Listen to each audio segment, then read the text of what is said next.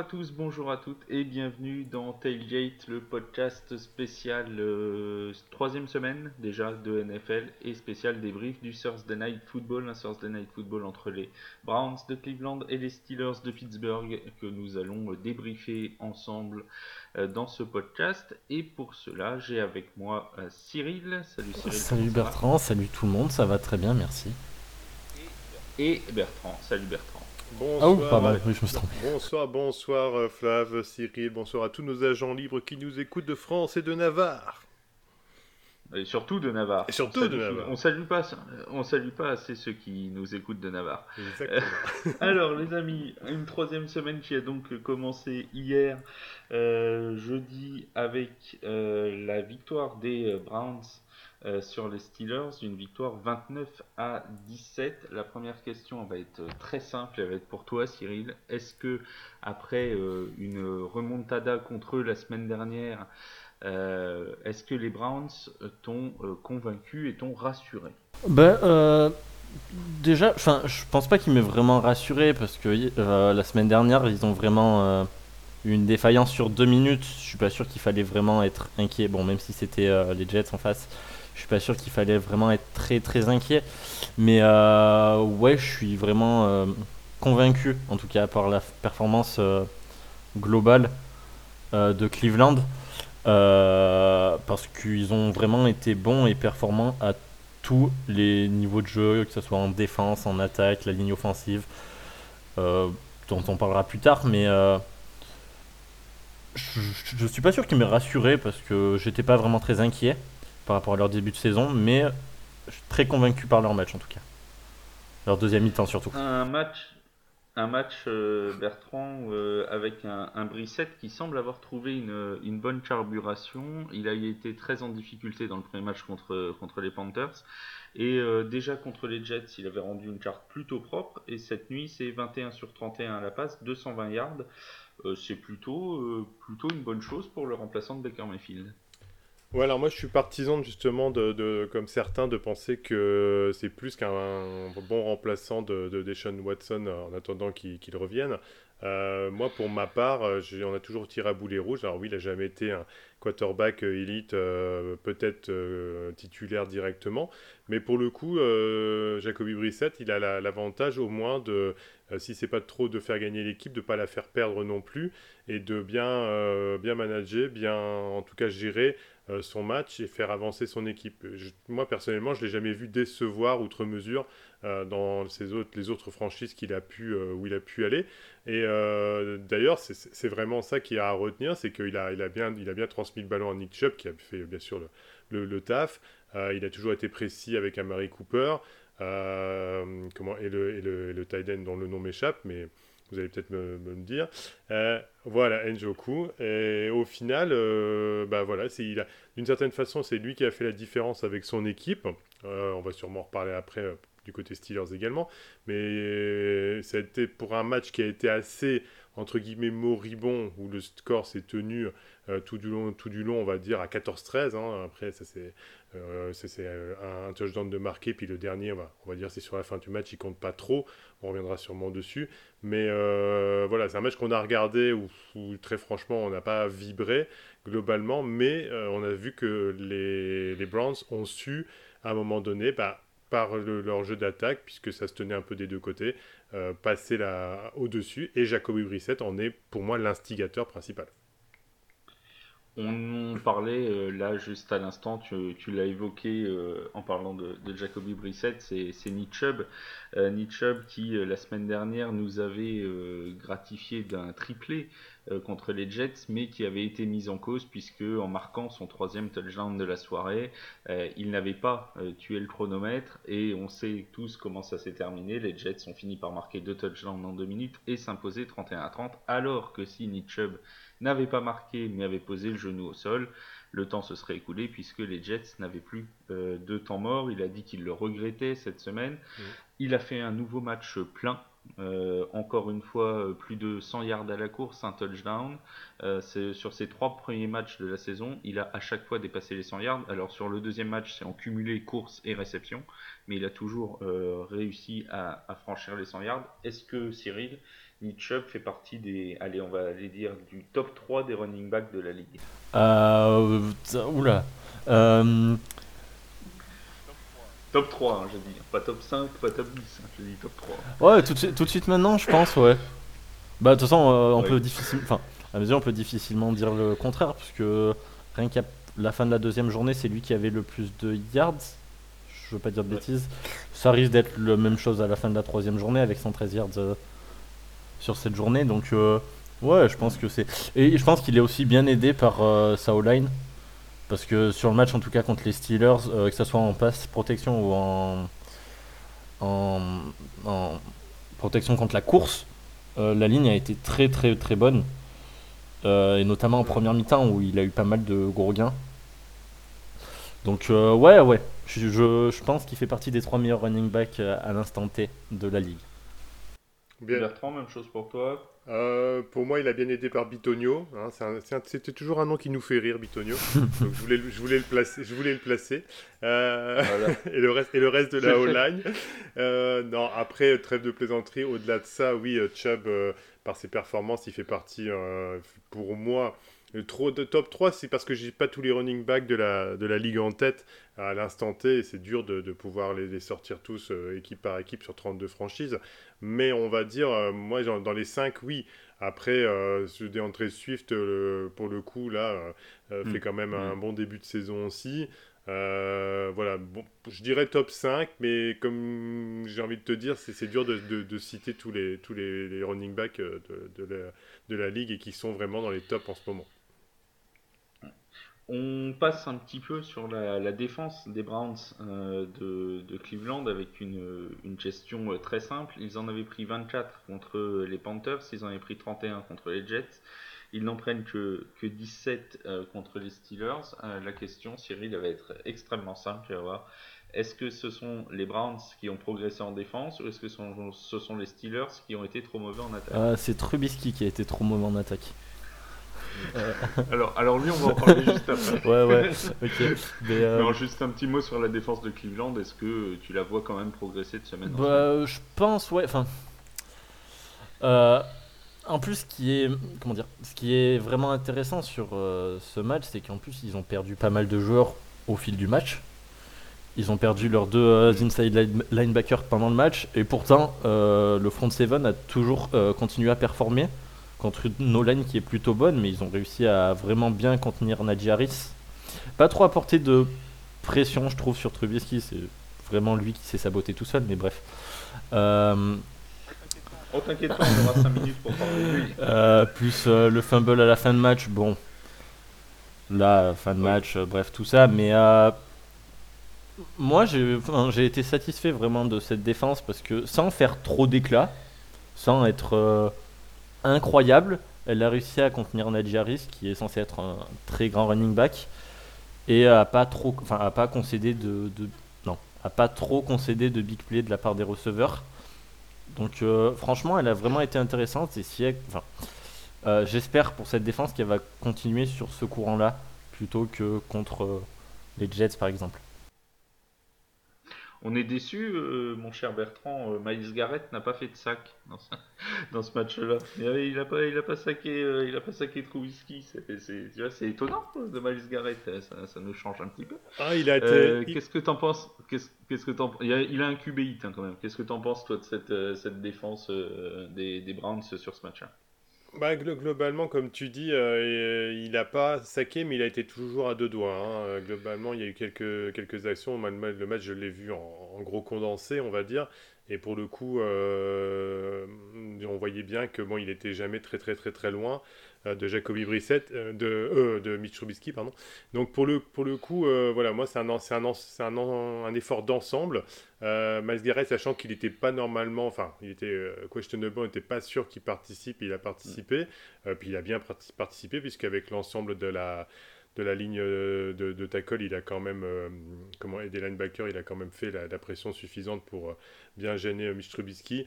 Euh, c'est vraiment un travail d'ensemble avec Greg Newsom, euh, Denzel Ward, Anthony Walker quand il était là. Et là, après, on en reparlera, mais et, Miles Garrett. Donc, on sent bien que cette, cette euh, défense a des automatismes, qu'elle sait où elle va et que là, elle a fait le, travail nécessaire. Voilà, on va dire le mot comme ça, le travail nécessaire. À maintenant, je dirais, avec un QB un peu plus élite en face, je pense que voilà, elle aurait pris plus de points malgré tout. Mais bon, comme tu as dit, on va, Mitch, Trubisky, on va avoir le temps d'en parler.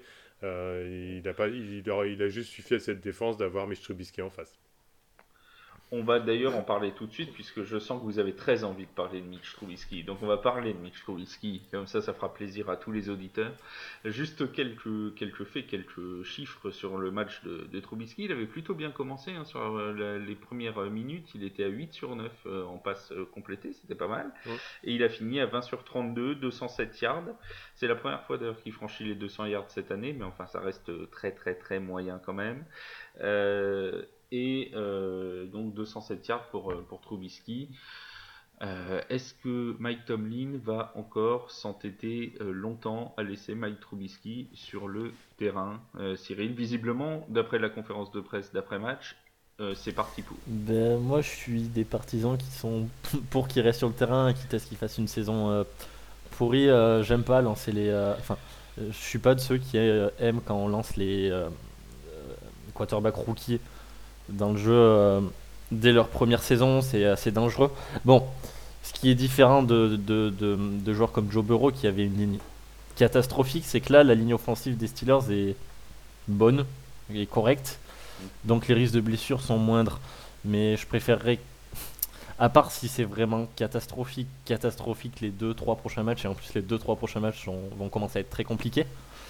C'est aussi ça, c'est que, à part les Jets, si je dis pas de bêtises la semaine prochaine. et après, pendant 5 matchs, ça va être catastrophique. Donc, je suis pas sûr que ça vaille le coup réellement d'envoyer Kenny Pickett. Je, je, franchement, je sais pas. La place de Mike Tomlin, euh, je serais vraiment euh, dubitatif parce que je trouve que c'est vraiment envoyer euh, Kenny Pickett au casse-pipe. les, ouais, après les Jets, le calendrier il est horrible. Donc, ils vont affronter des grosses défenses, des grosses attaques. Pas sûr que ça vaille le coup de prendre le risque. C'est pas très français ça, mais. Euh... si, si, si, si, on a compris. Bertrand, euh, tu, toi, euh, Piquette, tu l'envoies, tu l'envoies au casse-pipe ou on le garde encore au chaud pour quelque temps? Je, suis du même avis que Cyril euh, par rapport à beaucoup de gens qui surréagissent tout de suite. en règle générale, c'est les plus jeunes. Hein. c'est la fougue de la jeunesse qui, qui, qui dit Ah, il est mauvais, il faut faire sortir ça tout de suite. On va... Bon, Kenny Pickett, on est revenu sur lui en disant qu'il avait eu des bonnes, euh, des bonnes stats en pré-saison sur les matchs. Mais les matchs de pré-saison ne sont pas des matchs de, NFL. Les matchs de pré-saison, c'est du rodage. Les matchs de pré-saison, il n'y a pas le, même, euh, même engagement. Donc, on ne peut pas se, se, focaliser ou s'étalonner sur, euh, sur ce genre de match. Mitch Trubisky, voilà, ils ont démarré avec lui. Moi, je pense globalement, même si je viens de dire auparavant que voilà, il avait, il avait bien aidé la défense de Cleveland pour gagner, euh, que malgré tout, bah, c'est tout, il va, il, va, il va falloir faire avec, c'est pas un peintre. Maintenant, avec après trois passages chez, euh, chez les Bears, chez les Bills, euh, bon, il était en backup, mais malgré tout, il a quand même pu prendre de l'expérience, et maintenant chez les Steelers, voilà, il, il sait, moi ce que j'ai remarqué sur le match, c'est qu'il sait faire la bonne passe, on le voit bien qu'il sait bien lancer le ballon. Il sait même bien gérer euh, sa poche, on va dire, euh, savoir se, bouger, se mouvoir dans sa poche et éviter euh, les gros chocs. Mais il y a, y a quelque chose qui fait qu'il n'arrive pas à, être décisif. Voilà, il y a ce petit, petit quelque chose en plus chez le quarterback, les élites quarterback qui font que bah, ils vont être décisifs et ils vont réussir à faire passer un cap. On va, on va juste quand même rappeler que bon, il avait bien démarré le match. Il a fait quand même 8, euh, 8 euh, complétions sur ses 9 euh, premières passes au début du match, donc ça partait bien. Mais pour dire que mm. justement, il n'a pas, il a pas step up son équipe, on va juste prendre la déclaration de, de, de George Pickens. George Pickens a dit récemment voilà, moi je, je suis qu'à 90% toujours démarqué. Alors, c'est toujours, on parlait de la fougue de la jeunesse, il en est en plein dedans. Ouais, mais tous les receveurs l'ont déjà dit ça. Ouais, bien sûr, mais il est là à faire des déclarations à la, volée. Mais je suis un peu d'accord quand même avec lui. Je pense que c'est cette déclaration qui est peut-être trop en volée de la part de George Pickens, bah, elle montre aussi que d'une certaine façon, il est en train de dire bah oui, euh, Trubisky, il est bien gentil, il nous fait des, bonnes performances malgré tout, mais ça ne restera pas. Euh, si on va aller loin, c'est pas avec lui qu'on pourra aller loin. Maintenant, le jeter tout de suite, non. Il va falloir encore attendre et avancer euh, pour le reste des matchs. Oui, surtout qu'en plus si je peux me permettre une minute, euh, je viens de regarder leur calendrier. En gros, après les Jets, euh, il y a Bills, Buccaneers, Dolphins, Eagles. Non, enfin. Saints, Bengals. Ouais, non, mais c'est ça. Euh, c'est qu'en gros, en gros l'envoyer sur les prochains matchs, sans parler de, hmm. même, même sans parler de blessure, c'est prendre le risque qu'ils perdent complètement confiance en lui. Si, enfin, après, après, le problème, c'est qu'ils n'auront peut-être pas le choix si Trubisky se blesse, puisque là, pour le coup, oui, Rodolphe est, à, out pour le moment. Donc, Kenny Pickett, il devra rentrer. Mais, ouais, c'est clair. C'est dans le pire des... C'est dans le pire des cas. Sinon, si... Rodolphe revient, moi, je préfère lancer Rodolphe en cas de blessure de, de Oui, c'est clair. Mais enfin, genre, euh, enfin, si c'est un choix de Tomlin de le lancer contre les Bees, les Buccaneers ou les Eagles, moi, je trouve, c'est presque du suicide, quoi. Parce que même si euh, il encaisse les coups, il peut complètement perdre confiance en lui. Enfin, ah oui, c'est clair. La défense les défenses en face sont beaucoup, beaucoup trop, trop, trop fortes pour ça. C'est pour ça que bah, je disais que la pré-saison, euh, voilà, c'était pas la pré-saison n'est pas la saison régulière. C'est clair sur les six prochaines semaines, c'est sûr que quand tu prends la défense des Bills, la défense des Buccaneers et même la défense des Saints, il euh, faut quand même se, faut quand même se les farcir ces trois-là. Donc euh, c'est quand même, euh, c'est quand même pas rien hein, niveau défense là les trois. Donc franchement sur les six prochaines semaines, à part le match contre les Jets la semaine prochaine qui paraît sur le papier le plus accessible. Après, on sait tous que ça peut vite tourner, hein. mmh, mais sur le papier, ça, ça, semble le plus accessible. Euh, à part ça, euh, franchement, euh, sinon, c'est vrai que ça. ça, c'est pas, pas en mettant Kenny Pickett qui rapporteront 4 victoires de plus sur la série là. Ça, me semble peu probable, effectivement.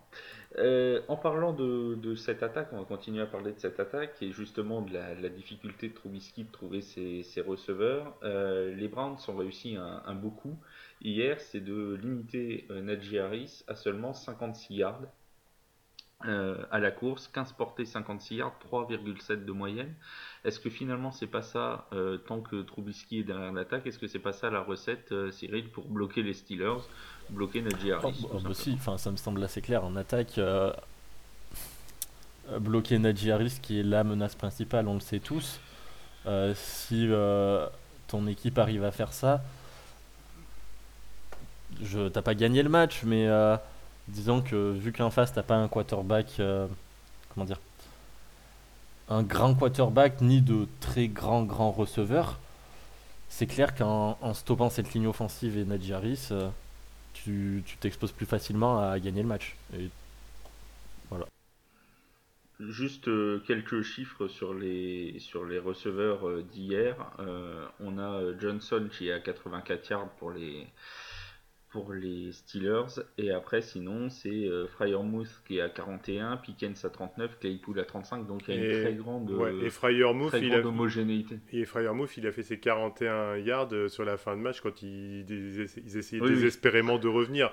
Donc je le compte même pas globalement parce que même le présentateur américain était. Euh, était là à dire il a, il a rien fait depuis le début du match et là il sort, il ah sort de réception donc puis même les autres receveurs, enfin si on regarde, euh, je sais pas, par exemple, on, prend Claypool, il a trois réceptions, il a été euh, ciblé six fois, et c'est ça pour quasi tous les receveurs. Donc, bah, Pickens euh, ciblé 7 fois, 3 réceptions, Firemousse ciblé 4 fois, 2 réceptions. Et Johnson 11-8. donc une de 26. Et voilà. Donc, euh, donc Firemousse, Mousse en a fait déjà une de 26 hein, sur ses 41 yards, donc c'est ce que tu disais, euh, Bertrand. Hein, il fait ses chiffres. Ouais, mais Pickens, c'est pareil. Pickens, au final, euh, à part sa grosse réception, euh, c'est 3 yards. quoi. En tout cas, en tout cas juste une aparté, Pickens, il me semble bien partir sur le même euh, état d'esprit ou euh, petit caractère à la, à la OBG euh, des, des, grandes années Giants. Donc à surveiller parce qu'il ouvre déjà bien la bouche à son âge et je voudrais bien voir comment tout ça va tourner. Ça va être intéressant à suivre en tout cas. C'était déjà le problème à la fac, ça va le suivre. Voilà.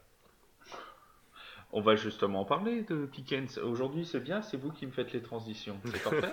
Euh, on va donc parler de cette magnifique euh, réception à une main. Euh, je crois que, que, Mika, dans notre résumé du match qu'il a écrit sur, sur The Free Agent et qu'on vous invite à aller lire évidemment, si ça n'est pas déjà fait, c'est un tort de ne pas l'avoir déjà fait. on vous invite quand même à aller la lire. Euh, il a dit que c'était peut-être la réception de, l'année. Euh, alors cette réception à une main de George Pickens est-elle déjà en semaine 3 la réception de l'année, mon cher Bertrand? Ah. ah bah, euh, je pensais que ça allait être Cyril, mais bah, j'y vais, j'y vais. Non, non, Alors, euh, bah, globalement, on change, on change. le, globalement, euh, je pense que, comme je disais à l'instant, Pickens a une grande bouche et puis il aime bien, il aime bien, à mon avis, jouer avec les médias aussi et puis se mettre un petit peu en avant. Non, c'est pas pour moi, c'est pas encore la réception de l'année. celle d'OBJ, pourtant, je le porte pas dans mon cœur forcément, malgré son passage chez les Giants. pour moi, est beaucoup plus spectaculaire quand il l'avait fait contre les Cowboys. Euh, donc euh, on l'appelait The Cash d'ailleurs. Euh, pour, le, pour le coup, oui, elle est, elle est, elle est, vraiment bien, elle est extraordinaire, mais Mac Williams en a fait aussi à une main, alors qui était tout, aussi, tout aussi belle. Donc non, c'est pas, il y a, encore beaucoup de, beaucoup de journées à, à passer et de matchs. Il y aura d'autres, il y aura d'autres réceptions aussi spectaculaires, je pense. Je pense que les receveurs maintenant se travaillent beaucoup les réceptions à une main et de plus en plus, et je pense qu'il y en aura de plus en plus les années passantes.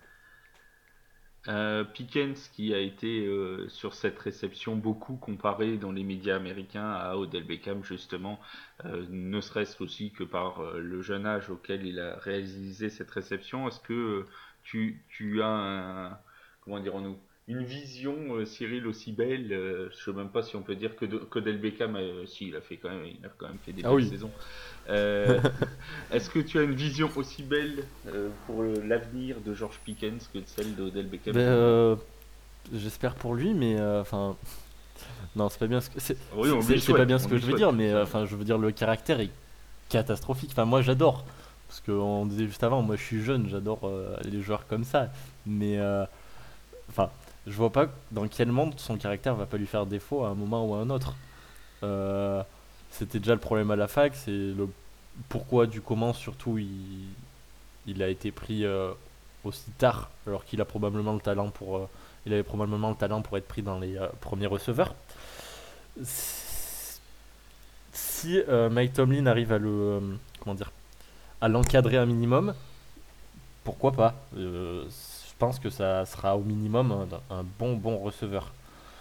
Mais enfin va falloir, euh, va falloir euh, le, le, cadre, le cadrer quoi. Parce que, pour, pour, ma part, pour ma part je, je vais juste dire il a besoin d'un entraîneur à la Bill Belichick, à la Andy Reid, à la...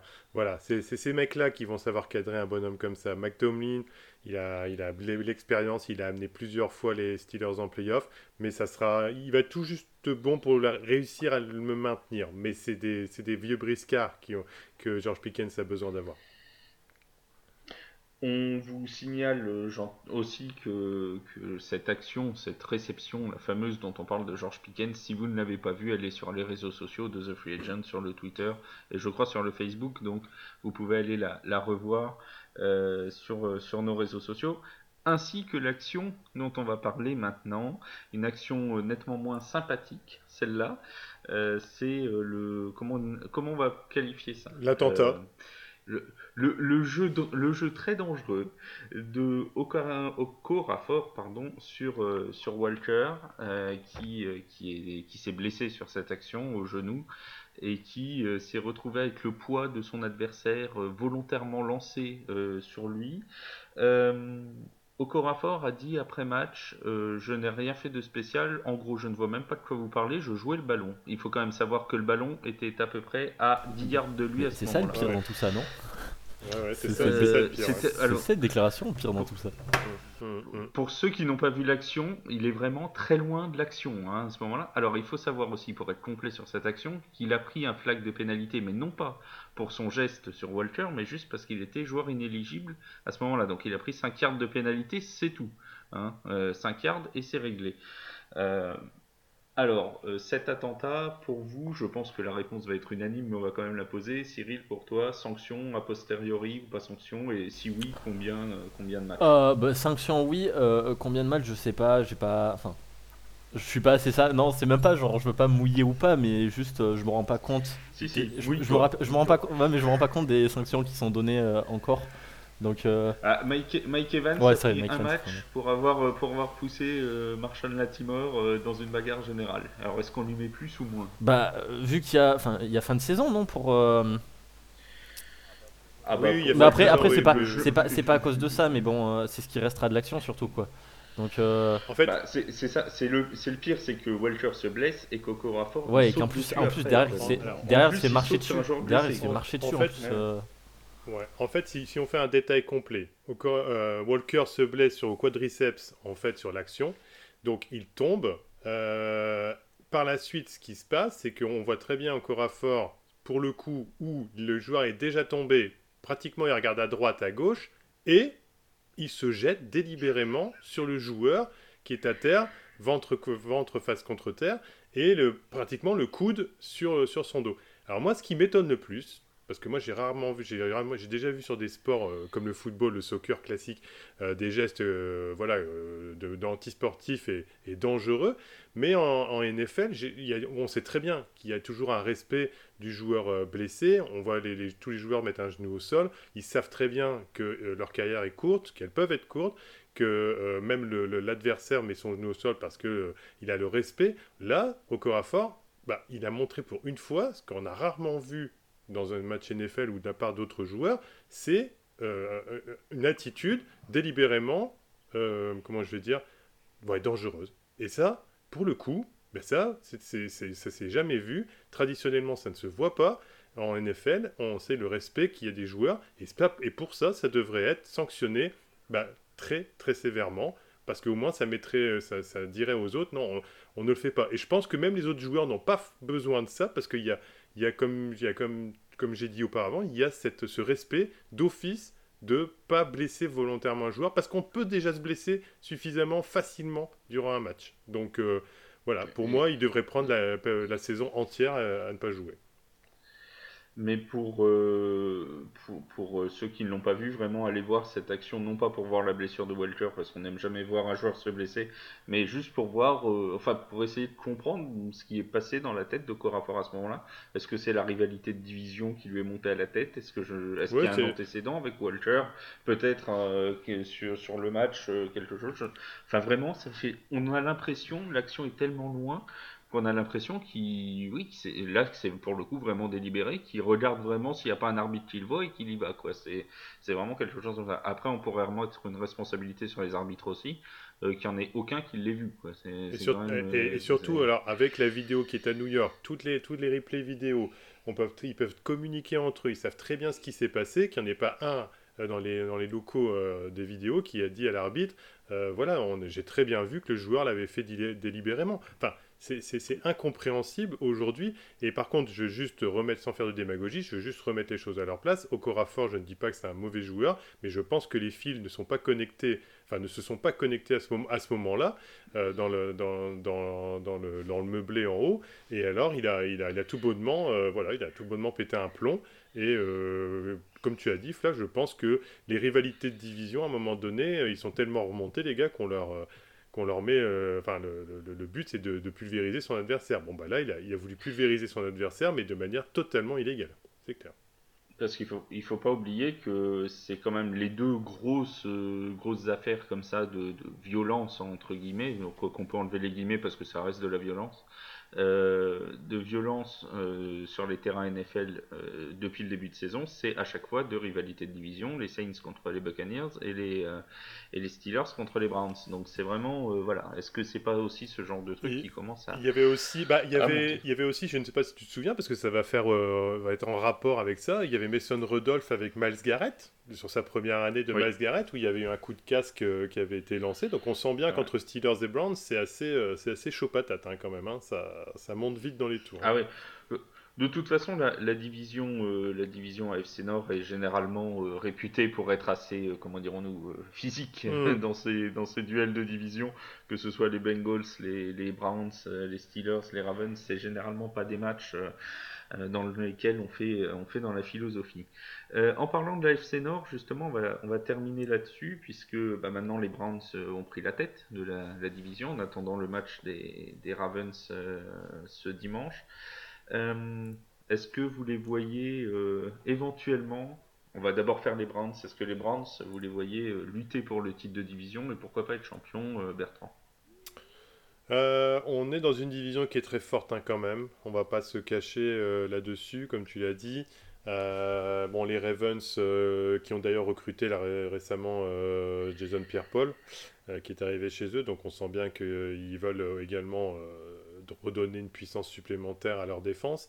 Euh, pour moi, ça va, être une, très incertain parce que j'enterre pas encore les Bengals totalement, malgré, euh, on va dire, leurs incertitudes, leurs questionnements qu'ils peuvent avoir dans leur, dans leur effectif. Euh, donc, au final, c'est compliqué. C'est compliqué de dire. Pour moi, je mets à la marge aujourd'hui les Steelers du fait de leur prestation et de et si c'est Mitch Trubisky, même si on veut lui laisser du temps, qui mène l'équipe à la baguette. Donc euh, moi je resterai pour le moment, malgré tout, euh, sur les Ravens, parce que les Browns sont capables de nous faire du, du Browns, c'est-à-dire euh, je fais un match, je suis capable de, perdre, de perdre face aux Jets, voilà, de, enfin quelque chose qu'on n'attend pas, donc c'est un peu trop incertain. Les Bengals, qu'il faut le temps qu'ils se remettent. Moi je pense que les Ravens ont plus de chances de, de gagner la FC Nord cette année. Cyril, toi, les, les Browns, tu les vois, tu les vois aller jusqu'où? Moi, je suis assez d'accord avec Bertrand. C'est moi qui avais fait la, la preview de. Enfin, j'étais sur la preview de, de, la division. Et pour moi, enfin, à mes yeux, les Steelers étaient, finiraient dernier. Euh, les Browns finiraient un peu mieux, mais aux alentours du positif. Et je voyais les, les Bengals et. Euh, et mince. Et, euh, les Ravens et les Ravens, pardon, euh, se battent pour le titre de division. Bon, ça semble mal engagé pour les Bengals et je pense pas que Cleveland rivalisera avec, euh, avec les Ravens. Je pense que les Ravens sont, enfin, sont trop, enfin, ou sont trop forts euh, à peu près partout, ou les Browns sont pas assez forts sur tous les niveaux de jeu, mais je pense que non, ils, poseront pas de réels problèmes aux Ravens. Et je pense que d'ailleurs, ils poseront pas non plus de problème aux Bengals euh, quand ils, arriveront à se remettre la tête droite.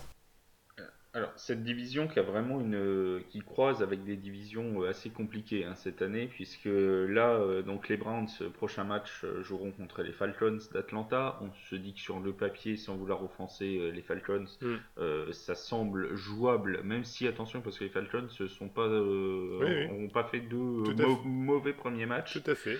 donc il faut s'en méfier. En plus, ce sera à Atlanta. Et ensuite, le programme jusqu'à la fin de novembre pour les Browns, ce sera les Chargers, les Patriots, les Ravens, les Bengals, les Dolphins, les Bills et les Buccaneers. Donc ça reste aussi euh, assez, assez costaud. On parlait du programme des Steelers tout à l'heure, celui des, des Browns n'est pas, n'est pas vilain non plus. Et sachant que en plus, euh, comment vont-ils gérer chez les Browns, comment vont-ils gérer euh, le, le, enfin, la transition qu'il y aura à un moment donné entre Jacoby Brissett s'il fait des bonnes performances, même si après il y a des matchs perdus pour X raisons, et, et le retour de Deshaun Watson? Deshaun Watson qui n'aura pas d'automatisme et on va vouloir le mettre absolument parce qu'il y a un gros investissement qui est fait dessus. Plus l'accueil des Browns qu'ils vont avoir dans chaque stade dès que Deshaun Watson va mettre le pied euh, sur le terrain. Euh, là, les Browns, ils vont, sincèrement, hein, euh, ils vont vivre une saison compliquée. Et en plus, il y a toujours, je ne sais pas si c'est un truc gourou, vaudou sur cette équipe, mais il y a toujours euh, des matchs qu'ils perdent de manière incompréhensible, comme ils peuvent aussi gagner des matchs de manière incompréhensible face à des grosses équipes. Donc euh, voilà, c'est une équipe qui va euh, avoir des, journées, des semaines compliquées. Ils l'ont déjà fait, leur défaite incompréhensible, c'est bon. Il y en, ouais, Il y, en aura. Oui.